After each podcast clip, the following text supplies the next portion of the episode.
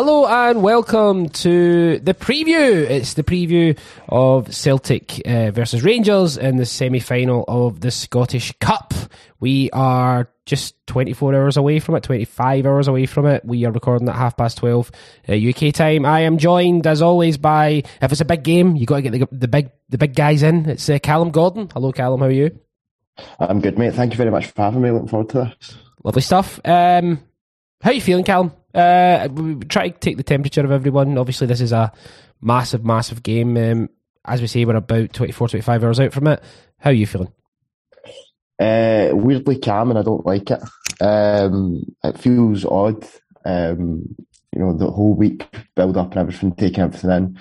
The nerves still haven't really hit yet, and I know fine well that I wake up tomorrow morning and it will hit me like a ton of bricks, but I have so much sort of faith and trust in this inside and their ability to go out and get the job done that actually the lead up to the last few derbies have been quite, calm for me because, I do have that sort of total faith and trust that they'll get everything right. It will definitely change tomorrow morning, but right now I'm feeling okay about it. It's kind of weird that, isn't it? Like the fact that you kind of do have a lot of trust and faith in the players. Not that we haven't had trust and faith in players and managers previously, but this one's almost a sort of complete trust. Like they'll figure it out, and we might not necessarily play well, but they'll do it. They'll get it done. And having come through a League Cup final against them, obviously having done the business in the league, it's weirdly refreshing, Callum. Yeah, I think if we turn up and play even close to our capabilities, we're a much better team, man for man. I don't think there's any Rangers players that would get in our starting 11, never mind squad. But it's a one-off cup game and anything can happen. And I've seen enough disasters over the years to far poorer Rangers sides or terrible players like Bert Conteman or Hugo Eggio popping up with overhead kicks in the last minute. I'm never, fully confident or fully relaxed going into these games. In the grand scheme of things, I've been pretty relaxed this week, and that is because this Ange side, every time they're faced with a challenge or they really need to go to the well, they seem to come through it. And it's almost like having that muscle memory of, whether it's been derbies or just big domestic tests, very rarely have they disappointed us. And I think it's great to have that to fall back on. And on the flip side of things, I think we're at the point where if we win tomorrow, you've got a real sort of psychological stranglehold over your biggest rivals. And I think that will be in the back of their minds too. So really it is just a case of going out and doing the business, but it's never necessarily that simple. No, exactly. I just bloody Scottish Cup semi-final. In regards to how you're feeling about them, fuck them, innit? I want to completely embarrass them and, playing them so close together. It reminds me obviously of that brilliant sort of few weeks we had under Brendan Rodgers when we beat them in the cup and then went to Ibrox and embarrassed them as well.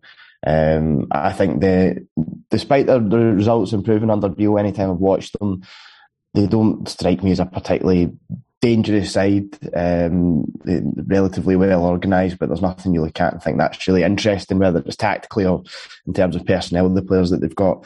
There's nobody you point to and think I'm really terrified of coming up against them. And a few years ago that was quite different. Now you look at them and there's nothing that really stands out to me as a major danger point. Willie Collins worries me far, far more than that Rangers side. But it's a cup game, and I think it will be tight. I'm not expecting us to run away with it. But that Rangers side doesn't really worry me at all. But we'll see. Where will you be watching the game? I'll be at the game. I think Chrissy, I think Bowd's house is like right beside Hampden, so literally you walk out Bowd's door and you're at the Celtic end, which is fantastic. So me and Paul and Bowd and our good friend Andy will kind of be doing that. What about yourself? Will you be with the Buckfast crew? I will be. It's usually a good crowd in for bigger games. You know, Celtic Rangers always get at least 50 odd people. Usually a few stag do's, and as well, although we sent them to a different Irish pub last time because it was too full and it was, you know, turned into absolute chaos at times. One of them had apparently messaged Stefan, the owner of the pub, saying, "Is it all right if we bring a stripper in at half time?" And I had to politely tell them to go to a different pub. So no, it was hopefully busy, but not too busy. Good atmosphere. Looking forward to it. Few drinks, a few more drinks after, hopefully, to celebrate. But it does feel like that sort of that last real hurdle in our season. You know, I don't want to be disrespectful to whichever team would potentially be playing in the final, but you know, this is the final real test, and I think that informs a lot of, you know, the thinking and mentality going into the game. You know, you can really empty the tank because the league's all but wrapped up. You know, you've potentially then only got a final to focus on at the start of June. So it's why with players like Hatate and Jota, that I'm sure we'll come on to, I don't mind if we risk them and break them or anything like that. You know, for me, this is the final real hurdle we need to get over in our season. I absolutely couldn't agree more. Let's go to the opposition scouting analysis. Here's Christian Wolf.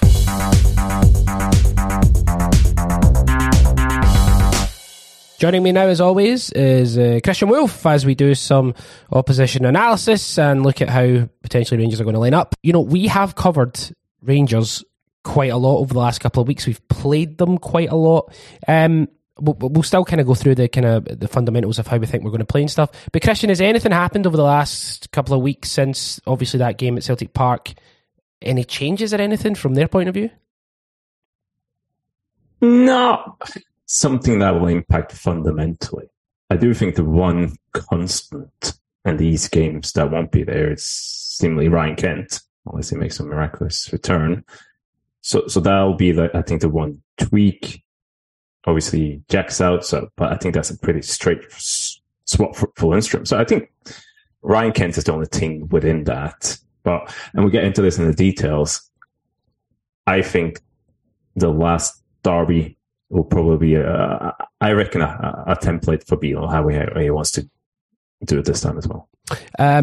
Obviously, there was a lot of kind of kudos thrown Rangers' way, you know, trying to stop us playing stuff. And, you know, ultimately we won that game. So essentially, you know, maybe not at our best, we still kind of came across. If Celtic turn up and are on their best, do you think his game plan will be as effective? Do you think how much of it is to do with maybe Celtic not being as efficient and as kind of fluid as they usually were on that day compared to how much they actually stopped us? What's the balance, do you think?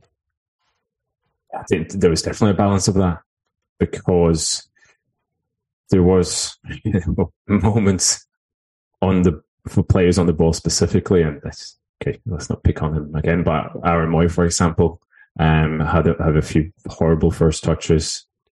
Watching the game back, takes me a couple of ones as well, although I think he was effective in other ways. So Celtic didn't help themselves to a large part.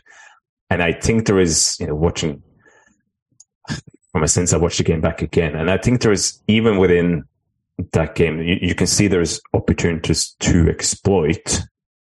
And even if Rangers set up the same way and Celtic's not 100%. There was still enough there, I think. So, to answer your question, if Celtic, quote unquote, turn up, if they keep doing what they've been doing towards the best of their abilities, it will take something very special for them not to win, I think. I think that's the dynamic between the teams.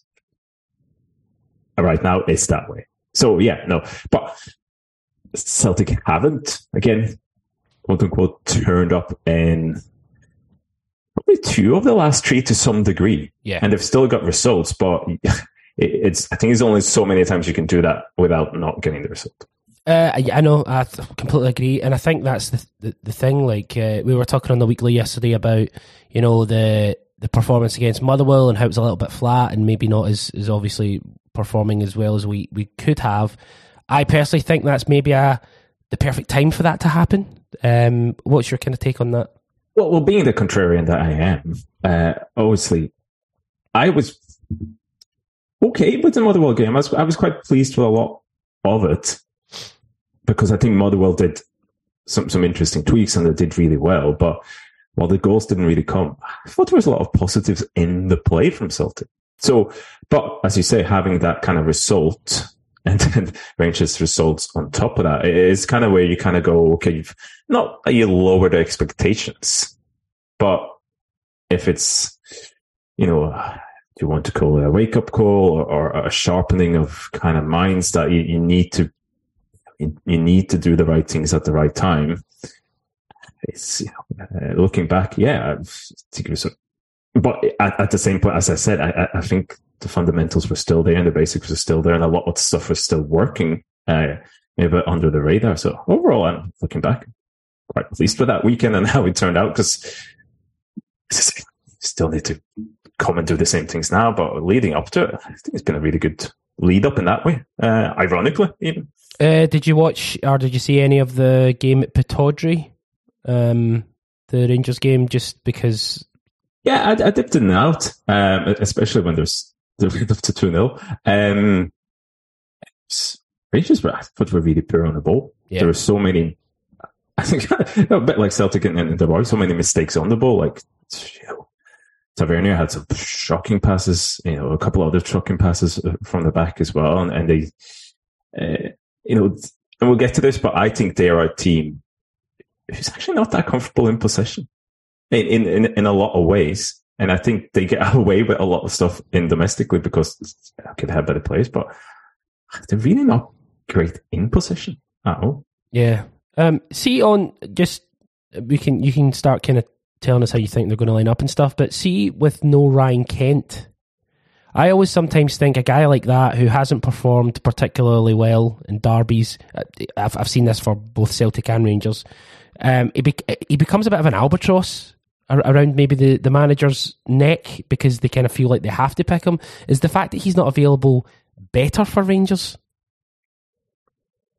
No, I get what you mean. I think the thing with Kent is that he does have qualities that when he's on it, yeah, if you want to call it that, he can be, you know, a good weapon for them, you know, out of possession, you know, he's got an intensity about his pressing, and he's you know, he could be quite good, like drifting into space, especially if Rangers has like counter attacks to like pick up the ball and send it directly. So I don't mind he's out, to be honest with you, because I think what you essentially replace him with is, well, compared to the last game, it's probably Sakala, and you put essentially Tillman down in his place. And I think Tillman is another player who can be, I don't want to call him a luxury player, but I think he's also, he's not far off in that he can be creative and quite dangerous in and around the box.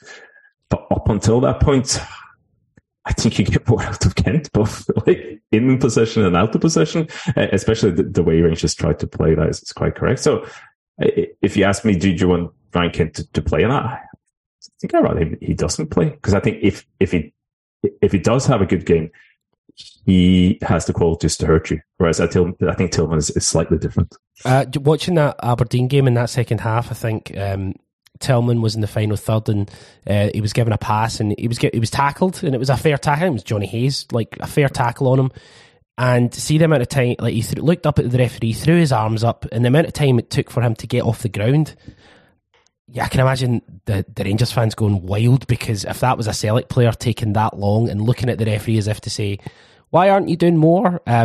So yeah, I think luxury player, definitely someone who maybe doesn't work as hard to get back defensively. And I think especially in their system, where there's so much, it's about directness. And especially when they play Celtic, you have to do so much running out of possession. I think put him in another team. See, even put him in Celtic, yeah, he'll have to run more, but you can see his kind of qualities coming into more into play in our kind of system than their system. So in that sense, I think he's a little bit of a luxury player for that. There's no point denying that he has qualities and he can hurt you in around the box, but up until that point, it's a little bit different. So how do you think they're going to line up? Will it be the 4-2-2-2 again? So I find, see the dynamic of these games, I find interesting in that we know what, everybody kind of knows what to expect from Celtic, right, in possession. So they'll build up from the back, they'll keep the ball on the floor, you have players changing positions, they move around to find pockets of space, or they move around to create pockets of space. So, but the ultimate goal for Celtic is get behind the defensive line, often in those kind of like half spaces, and then the crosses in. And if an opponent go very low, like Aberdeen, you need to create from around the box, but most teams is a little bit higher. So, and out of possession, I think you know what you get with Celtic as well. Like you get hard pressing, you get from the front a 2-4-4 press. The only maybe slight tweak you see is it's like one of the two front men, well, one of them sits specifically on like the deeper pivot on the other team. But overall, you know what to get. With Rangers, I just find them a lot more reactive, especially on the Beale. Like, I feel that Celtic set up to beat their opponent, but it doesn't matter who their opponent is. Yeah. They have this up. Whereas Rangers set up in these games to beat Celtic. Like they don't, okay, they have a style, but it's very much about lots of tactical changes, especially after possession, to kind of tailor to the opponent. Whereas Celtic's a lot more straightforward. So, and in possession, it's less about control for them and more about directness. So I had a quick look at see the last three derbies. Celtic has had 57, 55, and 55% of the possession. But the five previous derbies, which were all under Van Bronckhorst, Rangers had the most possession. Right? Oh. So three last ones on the Beale, Celtic had more possession. Five before that, on the Geo, Rangers had more possession. But then you look back saying, see the seven derbies before that again, one under Ange and six under Lennon, when it was Gerrard/Beale, Celtic had the most possession again. So I think that's kind of a trend where Beale is a lot more comfortable kind of trying to like stop an opponent and not have the ball as much. Whereas Van Bronckhorst kind of tried to keep the ball a bit more. So I think... And the other talk with Beale is like giving up possession but having these like big tactical switches. So to kind of try and break this into two, because as I said, Celtic need to perform, they need to do their thing, but you roughly know what they're going to do, right? Like you're not going to be any, it's not going to be Callum McGregor at left back, is it? So you kind of look at, okay, how is Rangers going to set up? How are they going to do this? And I think out of possession, because Celtic's going to have so much possession, it's the really interesting stuff. And this is where Beale's been all over the place, because he's been switching all the time, all the last three derbies. Let me take you down memory road, Christopher. So you're excited about it. In January, so they had their block was from the front, 2-1-3-4. So he had Morelos, Sakala on top. He had Kent behind that, sitting right at McGregor. And Tillman and Kamara as the number 8s. And Lundstram was the free player to pick up any open players. Right? And how did that work? Well, I think Celtic kind of picked it off, as long as especially Greg Taylor on the pitch. He stayed wide, and he was able to find Hatate and Matt O'Riley behind Rangers' defensive line again and again. And then we know what happens. It gets a bit chaotic. Taylor goes off, Juranovic, and, still get the result. So in the cup final, Beale switches. Instead he goes for more like a 3-3-4, and he puts Kent, Morelos, and Sakala on top. Kamara and Tillman are still the number 8s, and Lundstram is still the free player. Well, now he's also tasked to jump on McGregor instead of Kent sitting on. And how did that work? Well, it didn't, because Taylor, Johnston, and McGregor, they found Hatate and Aaron Mooy time and time again in that space between the midfield and defensive line. Yeah. And it was mostly because Lundstram was tasked with jumping up on McGregor. He just doesn't have the legs to then cover Hatate and Mooy when Kamara and Tillman rushed out wide on the fullbacks. So then he's changed it again. So I thought before the last step, okay, he's going to go back to like a 2-1-3-4 and put someone on McGregor. But Beale does something else again. And this is what it comes to in terms of reactive and tactical changes. I bet Michael Beale loves this stuff. I bet he loves sitting and looking at, you know, tactics board and what he's going to do. What a freak. Who would love that, you know? So he goes for a 2-4-4 on the front. So he puts Morelos and Tillman on top. And Kent, and then he goes for like a midfield four. So he has Kent and Cantwell at wide, Raskin and Jack in the middle. Tillman, one of the strikers, essentially cover McGregor. So what you have then is the Rangers midfield four covering Celtic's two number 8, so Aaron Mooy, Matt O'Riley, and also the fullbacks. And you talk about how that worked. I think it was overall quite effective in that setup phase, right? And what we talked about, that was partly down to Celtic. Celtic still find a way. So the big question, Christopher, while I take a deep breath, is will Beale kind of repeat finally what he did in the last game, or will he tweak it again? So I think that's we can go into why I think he will keep it and why I think Celtic can do it. But I think that's the main question here. Is he going to tweak it again? I mentioned this on the weekly, but, you know, talking to Brian, was at the Celtic International coaching seminar, and he was talking about how John Kennedy was doing a kind of speech about different things, and he was talking about how Celtic focus more on style and philosophy, but they make obviously tweaks. And he was talking about how against that Kamara game, they intentionally played Iwata and McGregor together because they knew that Kamara would try and mark McGregor, and Kamara in game didn't know who to mark because essentially we were playing with two number 6. Is that potentially a way around that? Yes. So I was going to lead up to that, because hold that thought, because I'm going to get back to that, because I think that's where, as I said, I think Beale is quite an obsessive of these things. So he would have looked at that Kilmarnock game, because Kilmarnock did go, roughly went to 4-4-2. Yeah. Right? And it almost tried to replicate Rangers, which was a good testing ground for Celtic, because if you bring in Iwata there, you bring in an unknown element to that. So I do wonder if Beale is going to do a little tweak based on Iwata. Because say if Hatate was injury-free, or we knew it was going to be Aaron Mooy, we then know it's McGregor in the pivot, and we know who the number 8s are, because it's Matt O'Riley and Hatate or Mooy, or some combination. And so you look at that last thing and you think, will Beale repeat this?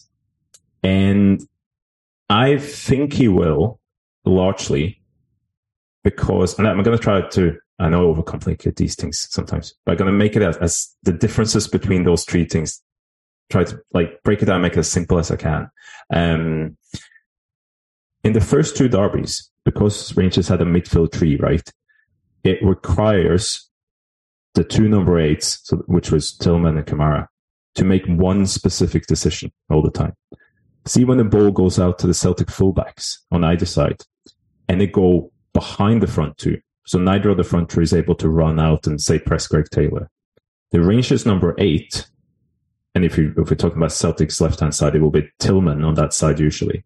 He had to decide, do I stay on my man, which is Reo Hatate, or do I run out and press the fullback? If you don't run out and press the fullback, Greg Taylor will have a lot of space. He can bring the ball up. He can be dangerous. If you do make the decision to run out and press the fullback, it triggers another thing, right? It triggers another Rangers player to cover the player Tillman has left, so Reo Hatate. So there's like this kind of rotation where Rangers have to hand off one player to a teammate. And if that's Reo Hatate, you're usually in trouble. And that's where they really struggle in those first two derbies, in that kind of rotation. Because, especially in the cup final, as it was Lundstram was asked to do McGregor, and then if Tillman ran out to Taylor, he had to run all the way back to try and cover Reo Hatate or Aaron Mooy, and he just couldn't. It's difficult enough if you actually have legs. If you don't have legs, like John Lundstram, it's even... So, but in the last derby, what he did, that decision was taken away from the midfielders as well, because they had a midfield 4. So there were no decisions to be made, right? You didn't need to leave one man to press another if the ball went wide, because they had four in the midfield. Yeah. So the central mids, Raskin and Jack, stayed on Mooy and O'Riley, and the wide players, Kent and Cantwell, stayed on Celtic's fullbacks. So there wasn't that dynamic, that rotation that had created so much space for Celtic. So Celtic had to work harder. They had to be more inventive to find the player in space, especially in that space between the midfield line and the defensive line. So, and then combined with Celtic then, you know, some of the players not having a great day on the ball, they maybe weren't brave enough, incisive enough in the passing. That's why formation worked, right? So I think Beale will kind of try and replicate that and take away that decision from the number 8s. But as we say, finally, we're getting here. The joke in that is obviously Iwata, right? Because if with him playing, it's difficult to know who the pivot is for Celtic. Yeah. So initially, that can cause some initial confusion among the Rangers front too.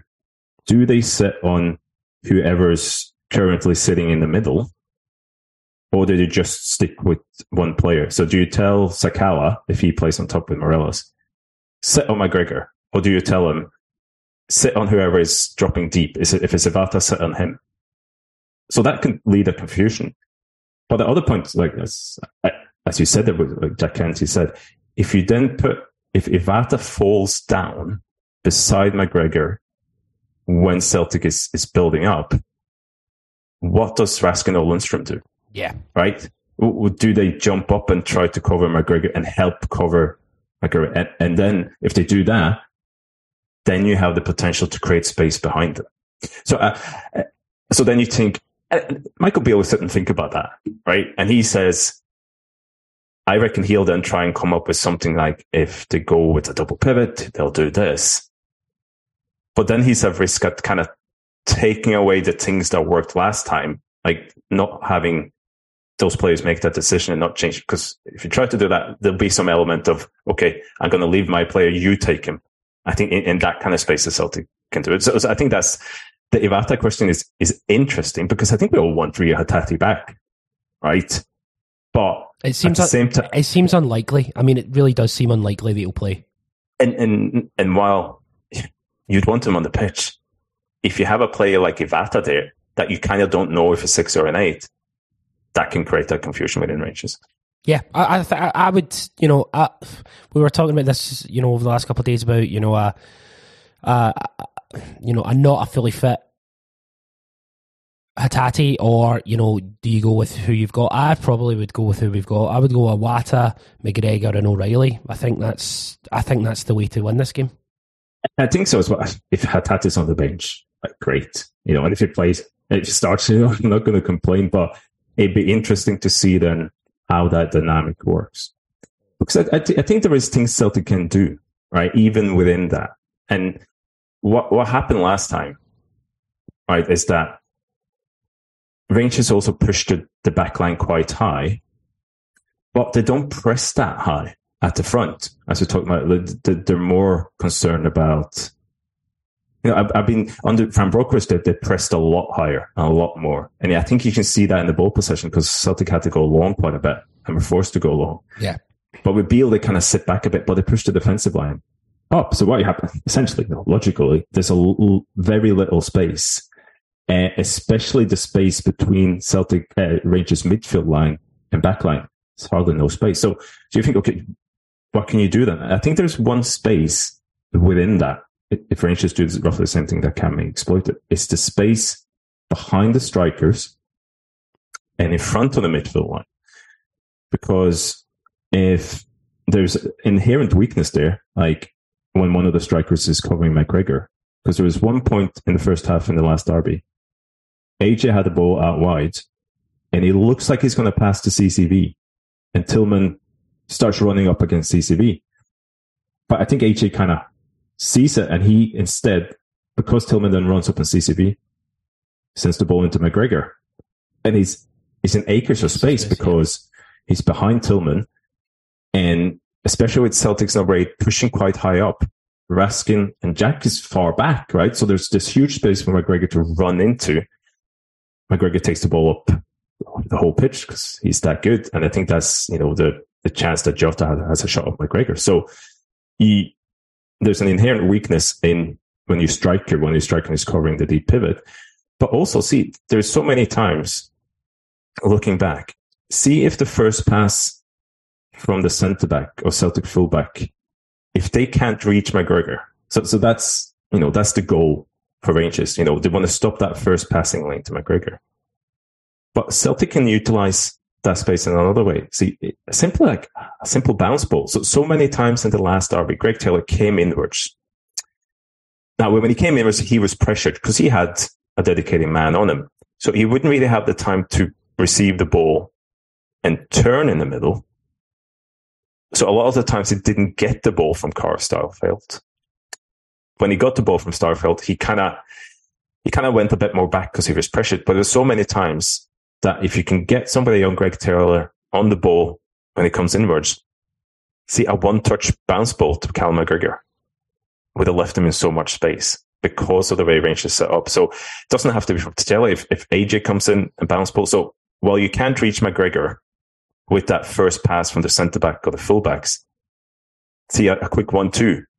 I think that can be, because then you can get McGregor in that space in front of the midfield, and then you trigger a decision from the number 8. Okay, do I jump up on McGregor here, or do I stay with my player? Because if you stay with your Celtics number 8, McGregor can run, he can find a pass in the half spaces behind.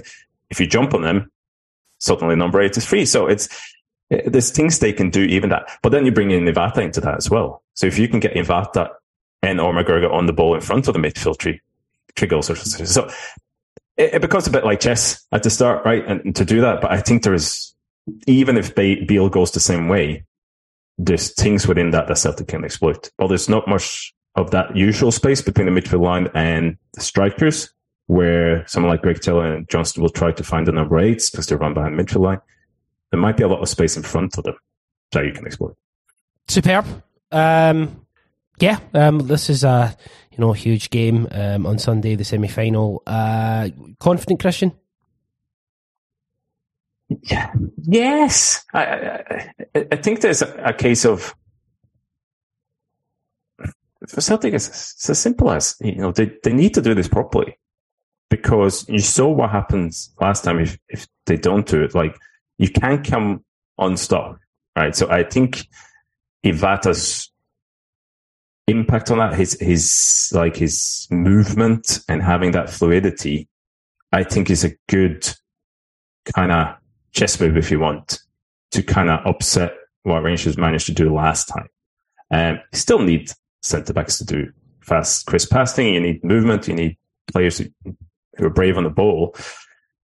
And then you need, if Beale tries to tweak something for Iwata, you see, okay, the range, it's Celtic has to kind of, the players have to respond to that and make decisions. So overall, I'm quite confident. I mean, the other kind of tactical element to this is what will Rangers do in possession? And I don't think I have to spend lots of time on it. But the other big tactical change from last time, right, was that they tried to play out. Rangers tried to play out against Celtic. And we've talked a lot about Celtic not being able to train as much on their organised press because they never get to do it. So they can become a little bit rusty. Mm-hmm. They can come a bit sloppy because they get away with things domestically. But when Rangers tried to play out last time, here's the thing. They weren't very good at it.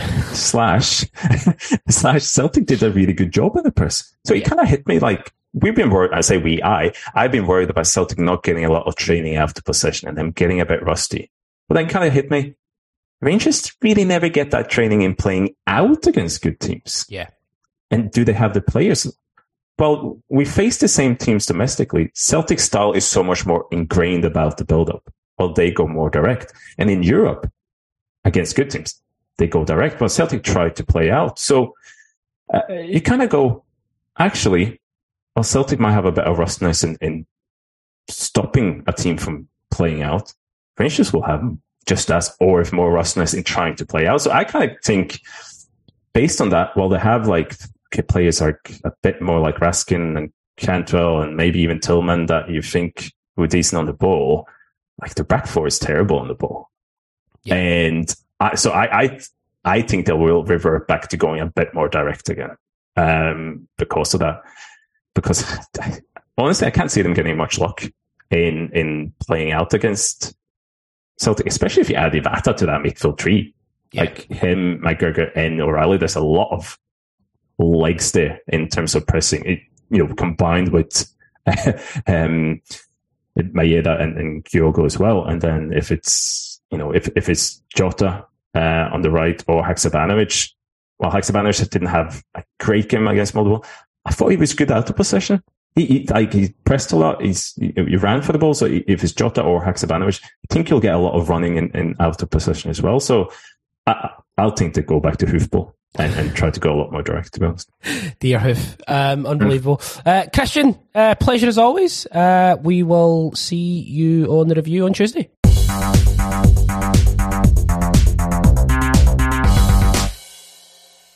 Great stuff from Christian there, giving us a lowdown on how Rangers are going to play and what we can do to counter that. We've got the presser audio. I've cut up the audio into 5 different clips. There was a lot of questions, kind of repeated questions about, you know how we're at Hampden and all that? What's that? You know what I mean? That one of the questions essentially was, nah, I mean, innit? It's like, okay. Crowds, innit? What do you think of that? And Ange's like, yeah, I've mentioned before how, you know, the crowds, but it's no like, because you know how when you play at home, there isn't any crowds in it. Like, literally, that was like, fuck me, man.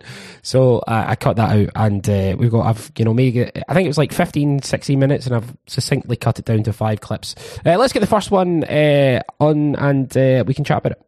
Scottish Cup semi-final weekend. How much are you looking forward to going back to Hampden for this one? Yeah, look, obviously, had a few trips now, and you know, they've all been memorable occasions. Yeah, I guess even when you're not successful, it's still memorable for one reason or another. So, and you know, it's as you said, a cup semi-final. We're getting to that point of the year where things get decided. So, first thing is we're part of it, which is the main thing, and now it's up to us to sort of get to the next stage.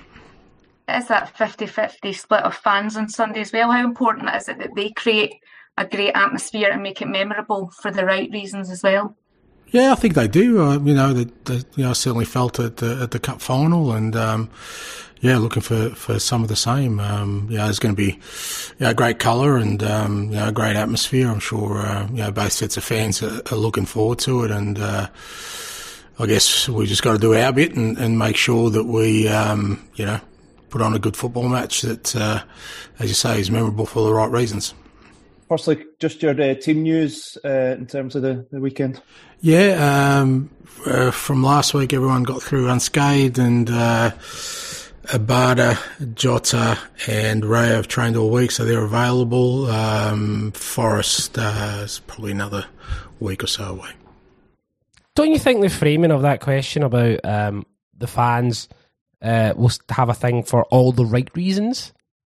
Like, instead of framing it like here's one of the showcases of Scottish football, it was being framed as if here's a showcase, but the fans in it, they could go mental. It's fucking wild, man. They just have no. Anyway, thoughts.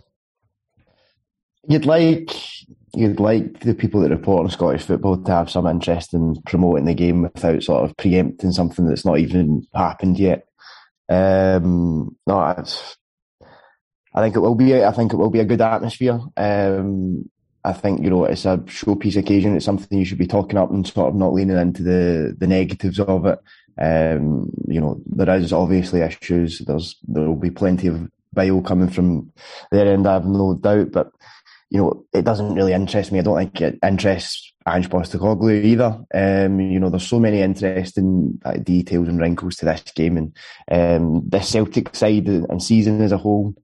You know, you're going into a showpiece occasion, and you know, with the chance to essentially get very, very close, one hand on another sort of treble. You know, there's so many interesting elements to the game. I don't know why you're sort of preempting sort of atmosphere and the fans, and sort of snidely sort of implying that they won't be behaving themselves. And I don't know why you'd be asking the Celtic manager that either, because in my experience, or certainly in recent derbies or whatever, I don't think there's been anything really from the Celtic fans that, you know, could be called out or be seen as particularly distasteful or anything like that. So, no, I think that question itself is probably indicative of the wider view of Scottish media towards football fans in general. It's weird that they cover a sport that they seem to have such disdain for, you know, the people that sort of keep the game running and who are essentially the lifeblood of the game. And they're always viewed in this sort of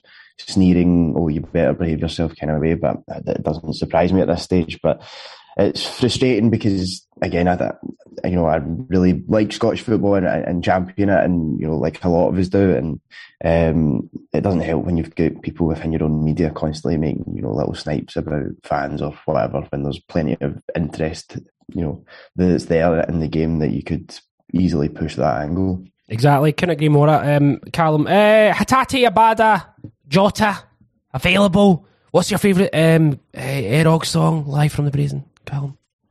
Is it the Samsung? Fucking hell, you've put me on the spot as well.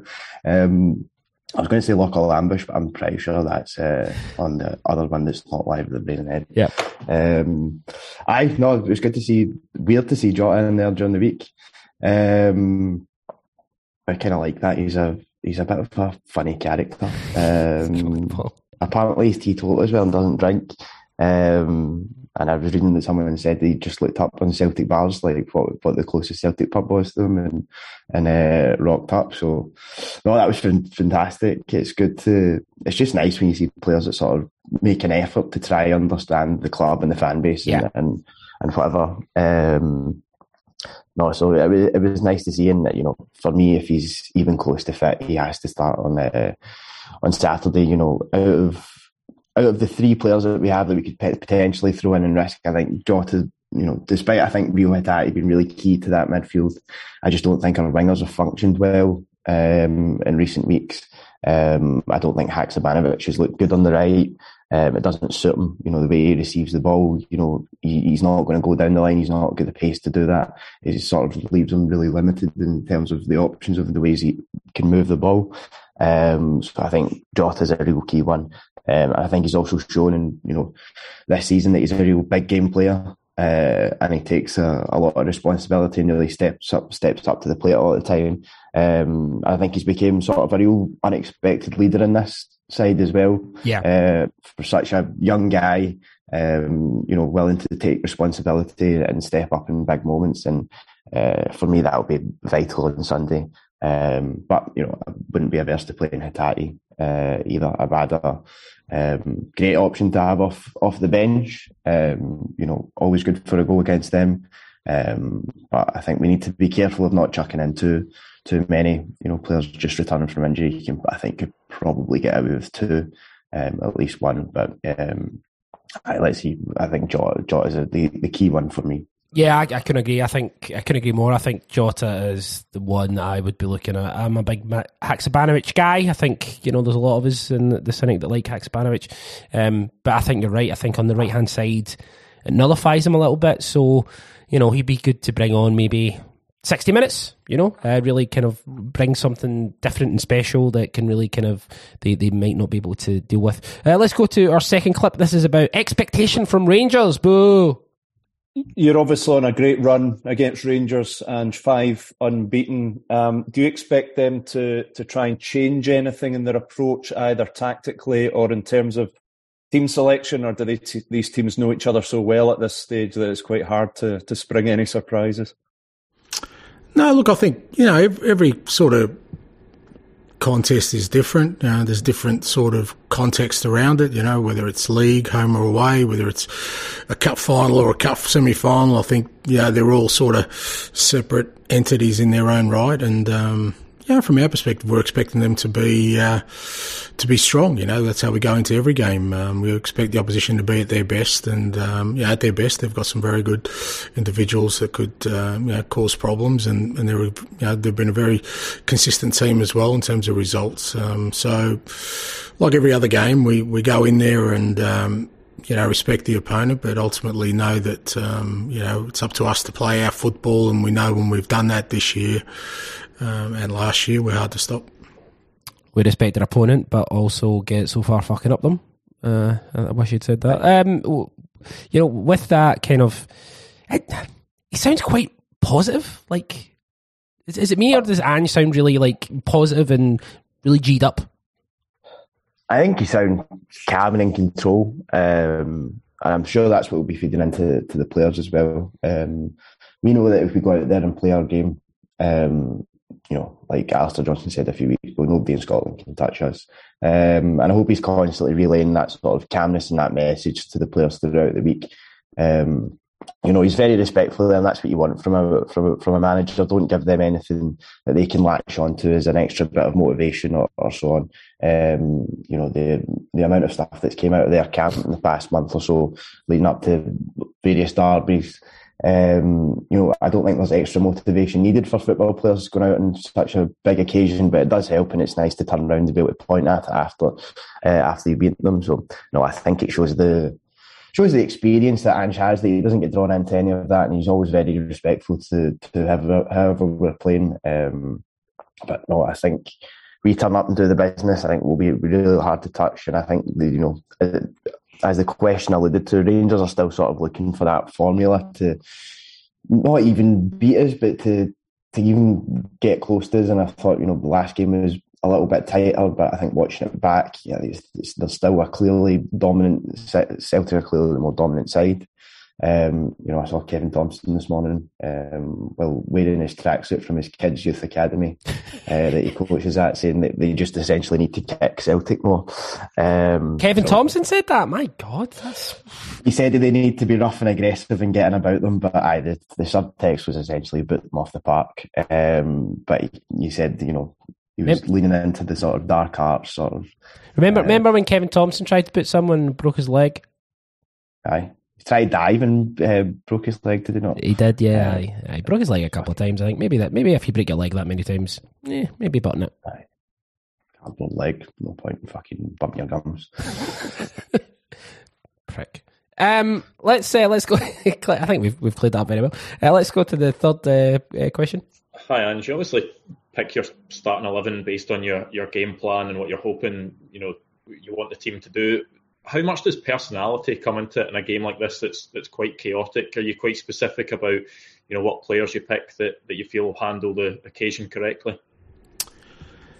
To a certain extent, but I think this group of players now has kind of been through these kind of scenarios fairly often, and.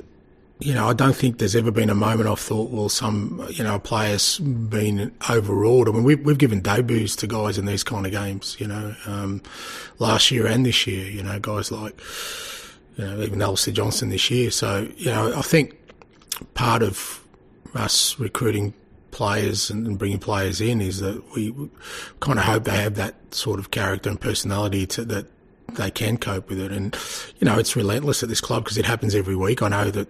Obviously, with the big games, people sort of put extra sort of emphasis on them, but the expectation to perform is there every week for us. And even the slightest blip, like last week, the players know that they can't slip below those standards. So I think what they sort of go through on a weekly basis and daily basis prepares them for games like this. There'd be no one I'd put out there on Sunday who I'd be worried about not being able to handle the occasion.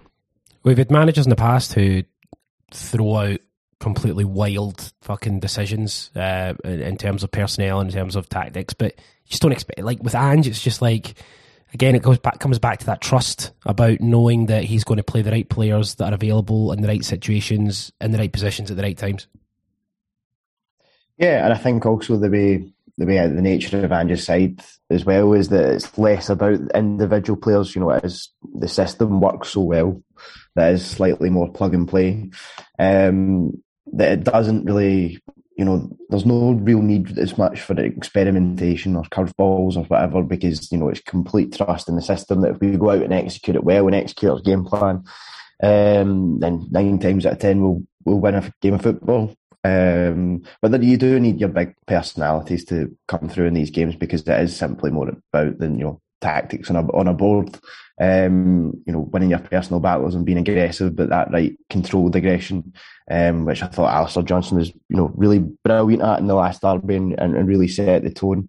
You know, that's really, really important all over the park. You know, complete cliche that you need to sort of earn the right to win your football, but especially in these games where the first 10, 15, 20 minutes can be, you know, complete chaos from both sides. And you really need to impose yourself in the game. You do that by being physically dominant, first to loose balls and, you know, doing all those ugly sides of the parts of the game that then allows you to go out and play your football and get the ball to your more expressive players and make, you know, interesting things happen on the pitch.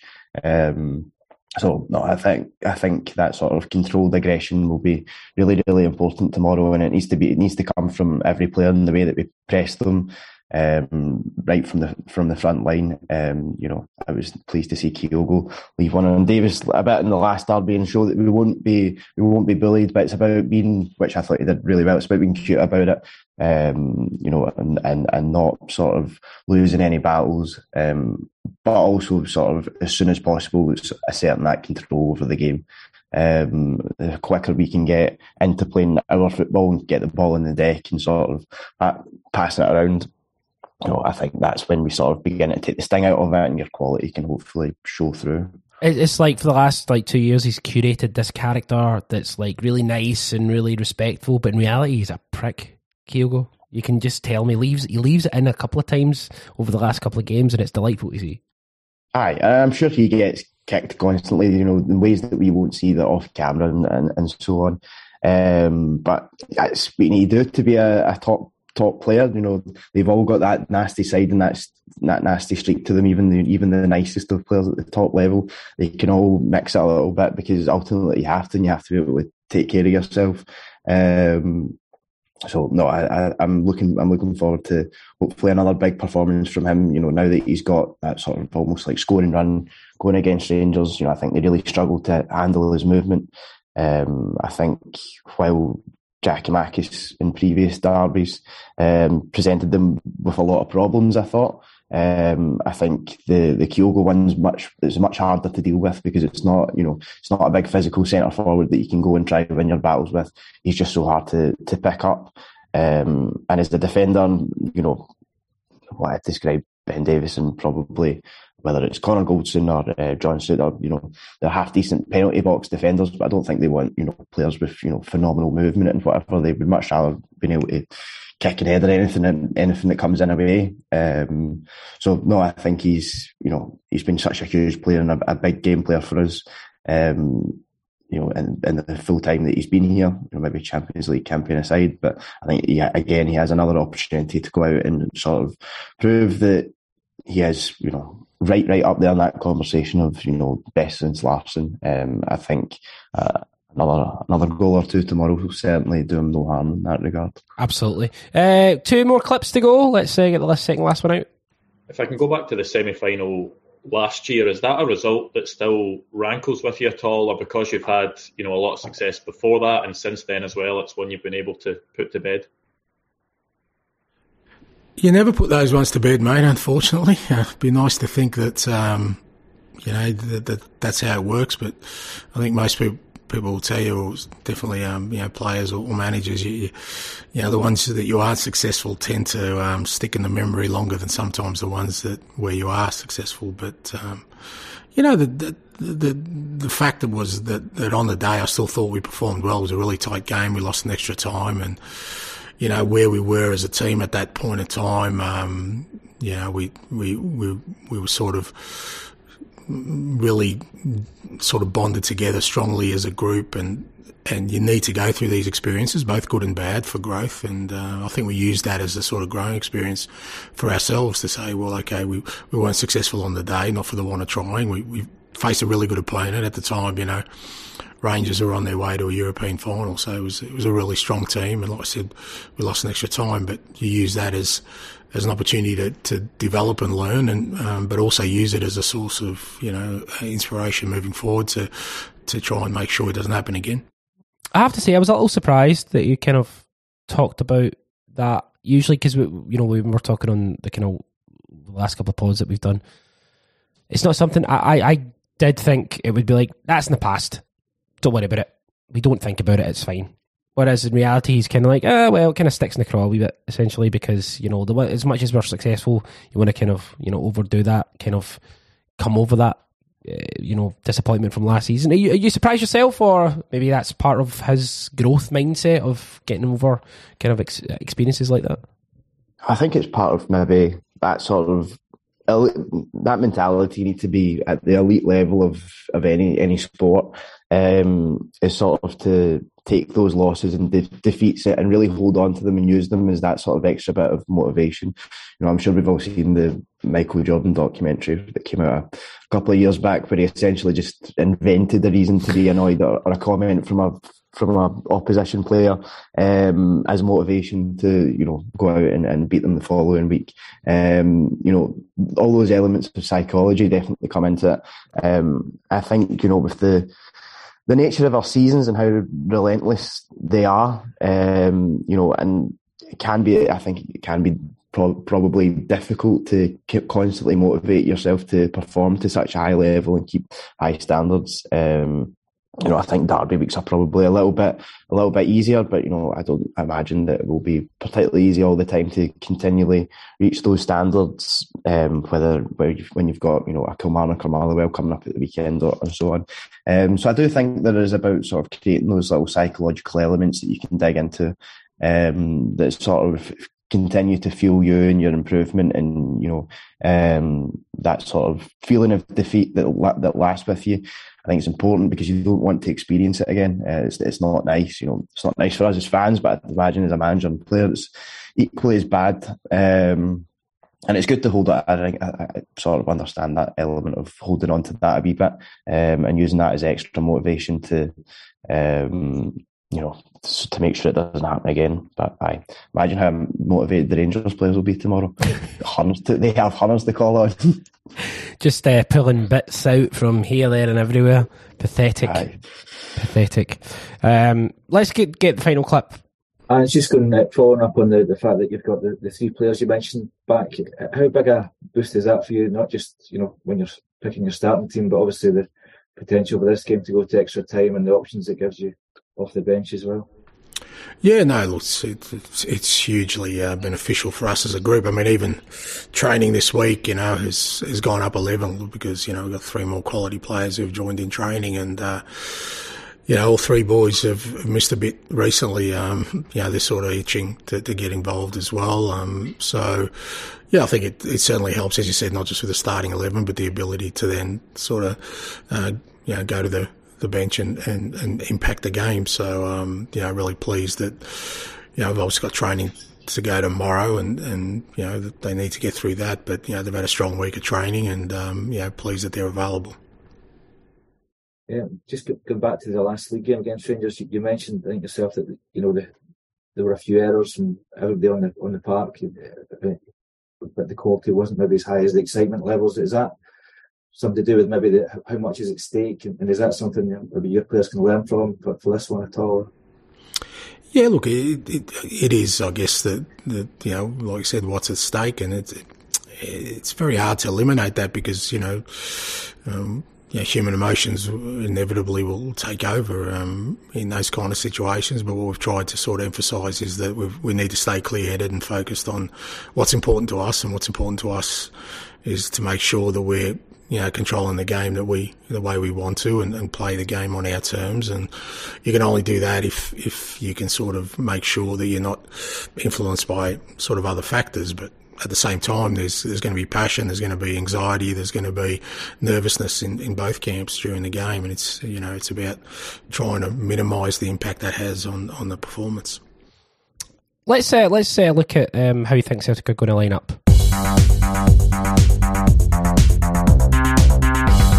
So Callum, big game tomorrow. How do you... Obviously, there's two elements to this. Who do you want Celtic to play? Who do you think Celtic will play? Obviously, Hatate, Jota, Abada all seem to be available. The only one that's not going to be available is James Forrest, and it's very unlikely he would be in the starting 11 anyway. How would you see Celtic lining up? I mean, I think your back five pretty much picks itself there. I don't see any room for change there. You know, that centre back pairing, you know, undefeated domestically in 90 minutes anyway. You know, two full backs, you know, very, very key to how we play and how we build the game. And, you know, we'll need another big game from Greg Taylor tomorrow, because I thought he was great at Hampden last time. Yeah. Really helped open out the pitch and helped us get us up the park and, you know, get the ball into, you know, more dangerous areas. And hopefully, you know, we can see a little bit more of that from Alistair Johnson tomorrow, along with that sort of brilliant controlled aggression and one-to-one defending that, you know, we know we can do. Midfield for me, that's a tough one. Aaron Mooy, I think a few weeks ago, everyone would have been quite happy with him starting. He's looked almost like a competition winner the past few weeks since he's came back from injury, and it's bizarre, this sort of changing form, and it's sort of dovetailed with Matt O'Riley. I think it's really came onto a game in, you know, recent weeks. Sort of got a bit of his confidence and swagger back again. You know, I still think he's got levels to go up, and I still think he's, you know, we've seen him perform better, but he does seem to be sort of on that trajectory of finding his real top form again. And I thought he was good at Celtic Park against them recently. You know, he does a powder run and he wins the ball back constantly. You know, he picks up nice pockets of space. So I think you want his legs in there. And especially with, you know, I'd play Hatate because I think, you know, no one can control and, you know, progress the ball like he can in our midfield. I think it makes a big difference, even if you can only get an hour out of him. And then obviously Callum McGregor. I think Iwata, it's maybe a wee bit harsh on him. I think he's performed pretty well, you know, since he came in. He's sort of very sort of assured, competent performances. But at the same time, it's kind of, you know, with the exception of maybe 20 to 30 minutes at Kilmarnock, it's kind of also, you know, aligned with the midfield not being particularly great or functioning quite as well. And I'm sure that's something they can work on and you know, figure out. You know, I don't think it's long-term it will be an issue. But, you know, I've not been convinced by that midfield with him in it so far, despite, I think, his own individual performances been you know, more than okay. So for me, I think he's a great option to have off the bench as well, because he provides a bit of solidity and steel when you can bring him in, and he can sort of assert a wee bit more control and dominance over that midfield. I thought he did that very well in the two recent occasions we played them, and he gives you a sort of different physical profile that you can bring on as well. I don't think we'll get more than an hour out of Hatate anyway, with, you know, how little football he's played. So that would be the midfield three for me, and then front three. I think you risk Jota, like I said. I think it's really important that he plays, and it's important that we have someone that can play on that right side that can do it without it seeming a bit awkward or lopsided. I think you play Dyson on the left. You know, his running is absolutely essential for games like this, you know, especially with their, you know, right back being one of their biggest attacking threats. And then Kyogo through the middle. That's what I'd go with anyway. I think Ange will go probably similar. It's the midfield three I'm not sure about. I think there's a good chance Iwata maybe plays and he doesn't risk Hatate.